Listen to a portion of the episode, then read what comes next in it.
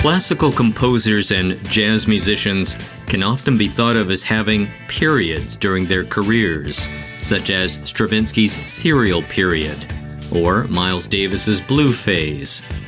Indeed, it can be the same in the rock and pop sphere, and one notable exemplar is an artist who went through many phases of musical development, often changing his physical appearance to demarcate these changes. Of course, we're talking about perennial chameleon David Bowie. One of his most notable phases included breakthrough modes of composition and recording, embracing avant garde sensibilities with a distinct German influence. He was also attempting to come off a drug addiction during his time in Los Angeles. Bowie reasoned he needed to change his milieu and move, get down to work, and start something totally different from what he had done before. He did exactly that, moving to Germany and beginning what would later be known as David Bowie's Berlin Trilogy. The Dilettante, a Ferrochrome podcast.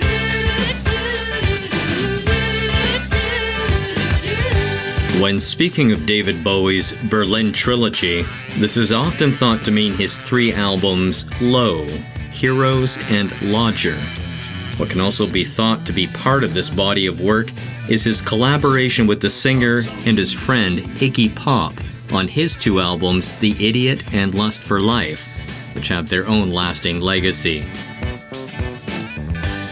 Bowie's last album recorded in LA was 1975's Station to Station, which yielded its most notable hit Golden Years, a funk inspired song which wasn't necessarily representative of the rest of the album. Bowie was quoted years later in saying there was always a song on each of his albums which pointed forward to what he would do next. In this case, it was the title track, Station to Station, Bowie's longest song clocking in over 10 minutes, with the first three minutes being an instrumental, layered over the sounds of a train and industrial sounds.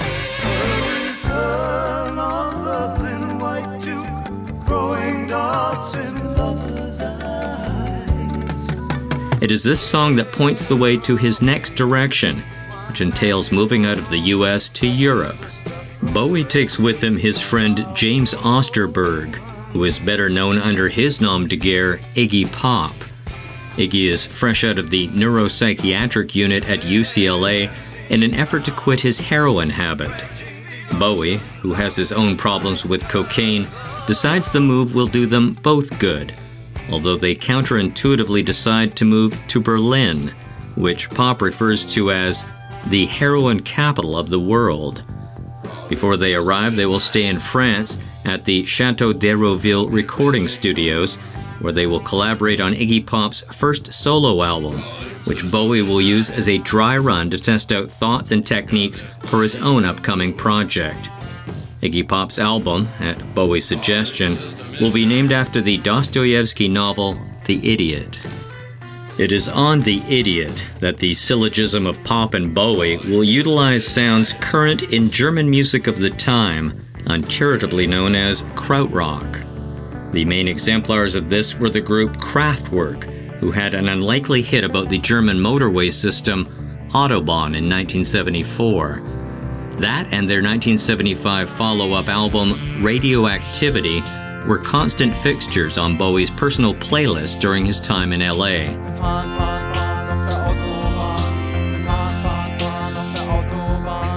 The unabashed linearity of composition, combined with electronic instruments and sound effects, pointed to a direction that spoke to David Bowie, with his cocaine fueled paranoia and increasing desire to isolate himself.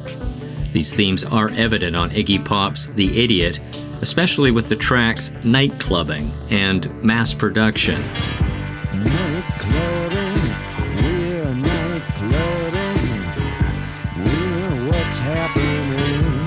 Album was recorded first, it wouldn't be released until after Bowie's next album, Low, in order to avoid any perception that David was influenced by Iggy, and not the other way around. Not letting the grass grow under their feet, Iggy Pop and Bowie threw themselves into recording another album for Pop that even better received Lust for Life, which is rightfully listed as one of pop's crowning achievements both commercially and critically. The title track, which details the quitting of, to quote the song, the liquor and drugs, was used to great effect in the opening scenes of the film Trainspotting and has been covered by a diverse range of artists from Motley Crue to Tom Jones.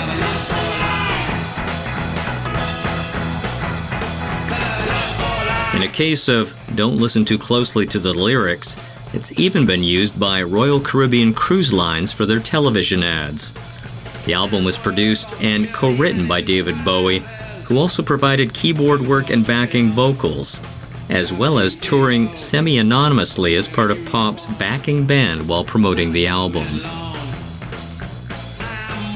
Bowie commences work on Low in 1977 at Chateau d'Hérouville but will continue on with it after moving to Berlin. It is there that he will record at the now famous Hansa by the Wall studios, which were right near the still existing Berlin Wall. Joining David Bowie will be longtime producer Tony Visconti and a new collaborator, producer and self professed non musician Brian Eno, formerly of the British art rock group Roxy Music. Eno was the one to first suggest the concept of the recording studio as instrument, rejecting the accepted wisdom that it was just there to capture a musical performance.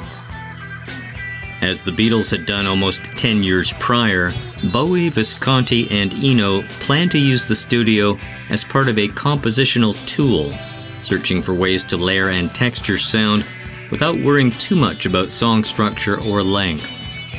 While Bowie will be influenced by Kraftwerk and other German artists, such as Can or Neu, he will not slavishly attempt to copy their sounds. Instead, for him, it is a starting off point to layer sounds in a way over a rhythm section which can be a bit funkier than Teutonic. With this approach, he comes out with a sound, especially on side one of Low, which is unlike anything heard before in pop music if indeed it is pop music at all. Bowie and Eno create a synthesis of both their styles while simultaneously mining the oeuvres of Kraftwerk, Philip Glass, and Steve Reich. This is, of course, Bowie's strength in finding and cultivating skilled collaborators and creating work that is different than what either of them would have done on their own. This is not to say that the music is divided equally halfway. Some works are definitely more representative of Brian Eno, such as the piece Warszawa, which was mostly recorded in David Bowie's absence. The difference being that Bowie adds a vaguely Eastern European chanting and singing on the top.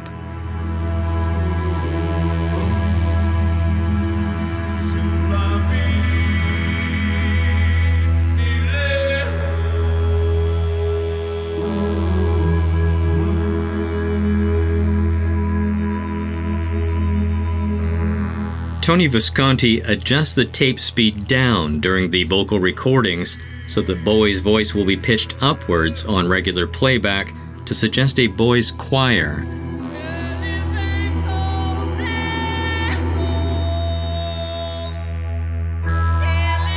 There's also the apropos piece, A New Career in a New Town, which is a lurching groove layered with synthetic textures with Bowie playing harmonica on top the simultaneous old and new sonority suggesting a nostalgic and future aspect that the title portends. When the completed recordings are submitted in November 1976 to Bowie's record company RCA, there is an understandable, for the time, reluctance to release it. Confident in his new direction, Bowie forces RCA's hand, as his contract unequivocally stipulates they must release it.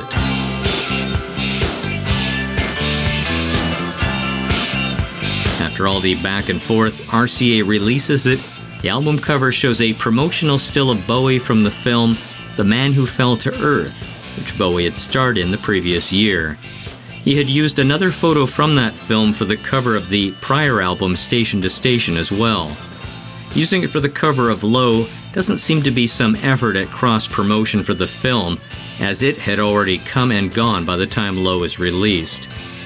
Bowie more likely found the image resonated with the musical themes of the album, isolation, alienation, and redemption.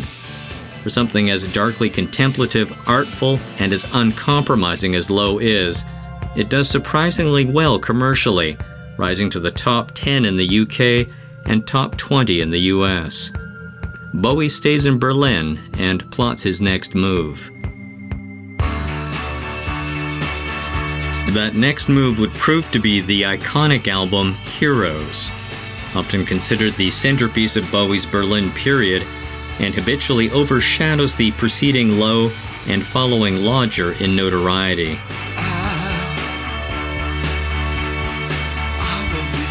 There is some validity to this, especially as the title track Heroes has become so well known and single handedly inspired musicians that followed, such as Gary Numan, Nine Inch Nails, and even Neil Young. If David Bowie's method had been honed with his work on The Idiot, Low, and Iggy Pop's follow up album Lust for Life, then it can be said to be somewhat perfected on Heroes. Bowie is now living full time in Berlin and still collaborating with Brian Eno and producer Tony Visconti. As well as his usual backing musicians, he also, on Eno's recommendation, recruits guitarist Robert Fripp of the group King Crimson. Fripp, like Eno, is an inveterate manipulator of sound, altering his guitar tone with various treatments, one being a self made analog tape delay system he calls Frippertronics.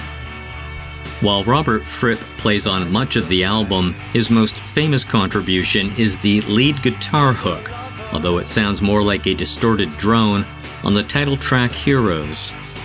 The unique sound is achieved by Fripp standing close to his guitar amplifiers to inspire feedback from the guitar's pickups back into the amplifier. It's not a new technique, with many guitarists from Jimi Hendrix on using it to good effect on various recordings. The difference is Fripp uses physical distance from the amplifiers, which he marks off with masking tape on the studio floor to represent different pitches of the resulting feedback.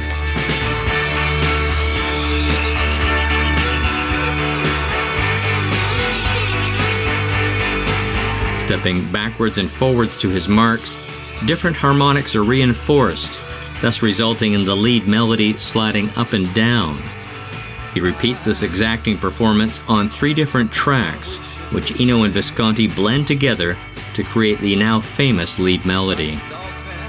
There is much other layering of instruments on the track, with Brian Eno's sweeping synthesizer adding essential atmospheric glue to the mix. All these instrumental layers and the rhythm section use up a lot of the available tracks on the tape, with Bowie only left with one track for the lead vocal. He's up to the task, with Visconti using a unique array of studio microphones spaced at increasing distances from David Bowie. Each one is run through a device called a noise gate, which will only activate the mics when certain volume levels are reached. Bowie plays these like an instrument, as the microphones farther away activate when he sings loudly and passionately, with more room sound being recorded by the more distant microphones the louder he sings.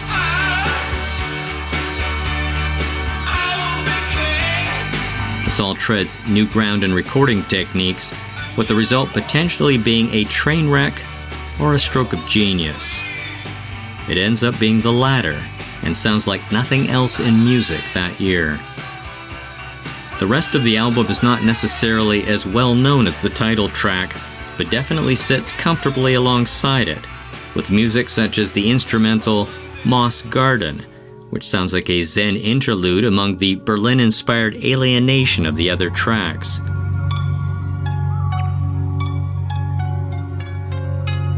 It's notable for the lead instrument, a Japanese koto, played by Bowie himself, over a wash of electronic treatments and synthesizers by Brian Eno, while far away the sound of a dog can be heard barking.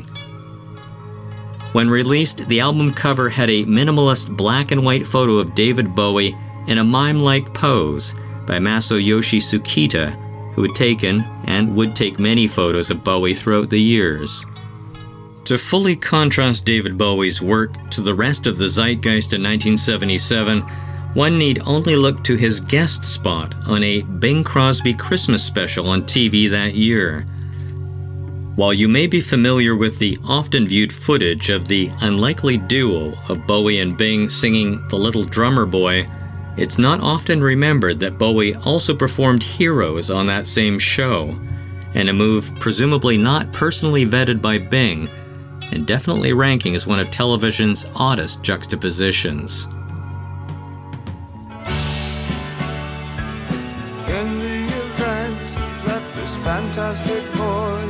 The last part of this period for Bowie is the album Lodger, which, while considered part of the Berlin trilogy, was actually recorded in Switzerland and New York. While Bowie considered it the capstone to his Berlin period, and many of the same players are involved Brian Eno, Tony Visconti, and Bowie's usual crack players such as guitarist Carlos Alomar, bassist George Murray, and drummer Dennis Davis but the format will not resemble that of the previous albums Low and Heroes, with their Teutonic influenced electronics and extended instrumentals, with the larger track Red Sails being the last look backward at that style. Indeed, Lodger has no instrumentals, but is more disco inspired with a distinctly New York edge to it, a city where Bowie was increasingly spending more time. There are experimental forays, with Bowie using Brian Eno's oblique strategies cards, a method to encourage lateral thinking, some of which had phrases such as try faking it or use an old idea, with Bowie deciding to use the exact same chord progressions and sometimes key for some tracks. The songs Fantastic Voyage and Boys Keep Swinging being two examples. He also reused the backing tracks from his work with Iggy Pop on the idiot track Sister Midnight for the song Red Money. Whether this repurposing of prior material truly was an oblique strategy or a symptom of writer's block is hard to say. At any rate, the album is not well received, with one Rolling Stone critic calling it scattered and a footnote to Heroes. Noted Bowie authority Nicholas Pegg assessed Lodger undervalued and obscure practically from the moment of its release. Its critical reevaluation is long overdue. The Berlin trilogy of David Bowie, which if one includes his two collaborations with Iggy Pop during that period, can actually be considered a five part pentalogy through that lens, it's a substantive and impressive work by an artist who defied easy categorization. There can be no doubt that some works from his Berlin period could not have been made with the expectation of popular acclaim and may truly have been an effort at exercising an unhealthy worldview fueled by drug addiction and a collapsing marriage. On the other hand, David Bowie was an adept hand at self mythologizing using different personas to create interest in his work, both for him and his audience. Forty years ago, Bowie's sortie into the then divided city of Berlin held a promise for personal and artistic redemption, and on the road, or Strasse, to redemption, produced some of his most important and enduring musical work. The Dilettante part of the Ferrochrome Podcast Network.